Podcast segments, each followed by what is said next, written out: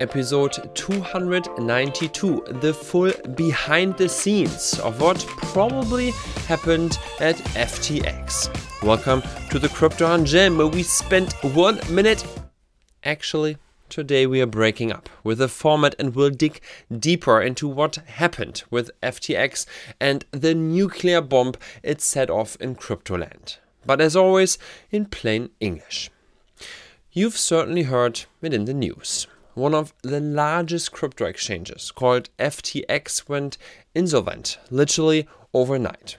Shortly after, their competitor Binance entered into a takeover agreement to save FTX, only to back out of the deal in the most spectacular way by accusing FTX of mishandling customers' funds and being under investigation by regulators.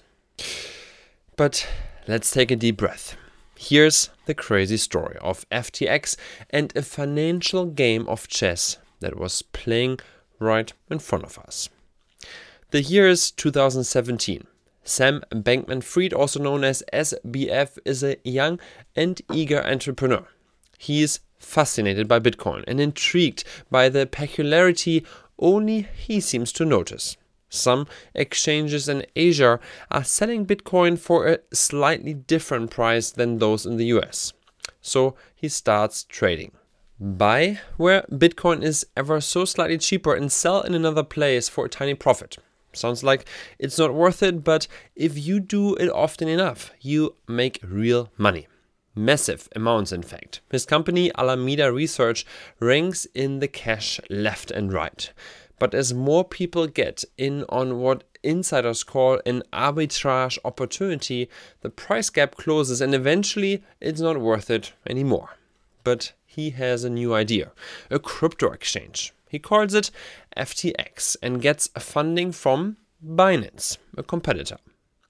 Then crypto goes wild, and so does FTX. At just 30 years old, SBF is suddenly worth 24 billion dollars and all over Forbes magazine. He is on stage with Bill Clinton and Tony Blair. At his conference in the Bahamas, he runs a Super Bowl commercial with Tom Brady. The New York Times runs an article about him. He is almost as famous as Elon on Twitter. And even when crypto winter begins, he still goes around and bails out failing blockchain companies. $400 million here, 500 million there. People call him the white knight of crypto, seemingly untouchable, with a noble mission of making progress in crypto for everyone's good. But it turns out that all this time he is playing a dangerous game. Remember his first business, trading on tiny price differences? Alameda Research, his first company, is still alive and well, allegedly engaging in something called front running. They are deeply intertwined with FTX and are getting data from the exchange business to buy and sell milliseconds before FTX does. How does it make money? Well, say someone wants to buy large amounts of Bitcoin through FTX.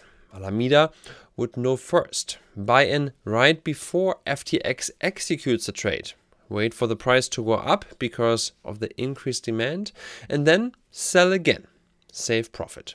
Sounds fishy? It's actually illegal in the US. But FTX and Alameda Research are not registered here. They were in Hong Kong until recently, then moved to the Bahamas.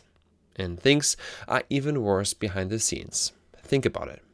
For Alameda to take a lot of money by taking advantage of tiny price differences, they needed to trade many, many times. 100 times a cent is also a dollar, but if you move $1,000 to make one cent, you need a lot of money to make a lot of cents. This means Alameda Research needs more capital, and so SBF has a clever idea. In an evil, genius way, he invents the FTT token, which FTX users can buy and hold. Ownership is like a Costco card.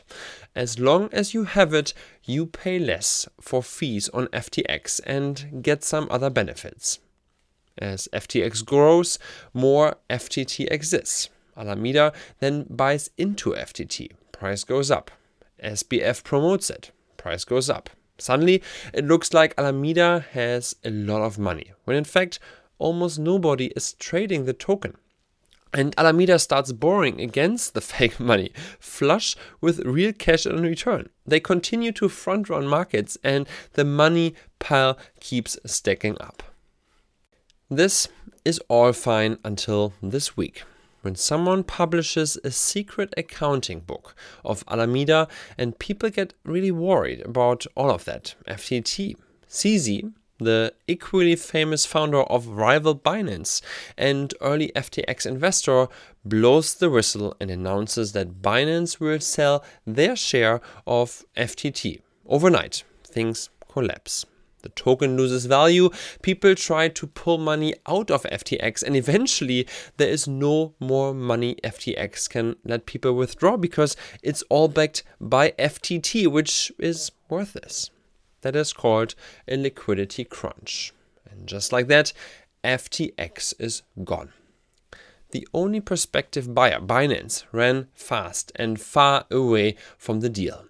And that in short, is the full story of SBF, FTX, and the collapse of an empire. The white knight of crypto was flying too close to the sun right under our eyes. We hope you enjoyed this longer form today. Send us an email to podcast at cryptohunt.it to let us know. We read every email. And tomorrow we return to the regular format and talk about why these things keep happening and what you can do better to spot a scheme, even if it's that well hidden. This podcast is produced by CryptoHunt.it, the easiest place to learn crypto. This masterpiece was written by my co founder Anne Vogels, like almost all of the 292 episodes we produced to date. Social media is done by Brett Holman, design is done by Carmen Rincon, and my name is Christian Beiser, co founder of CryptoHunt, and I am just the voice and your host of this daily show.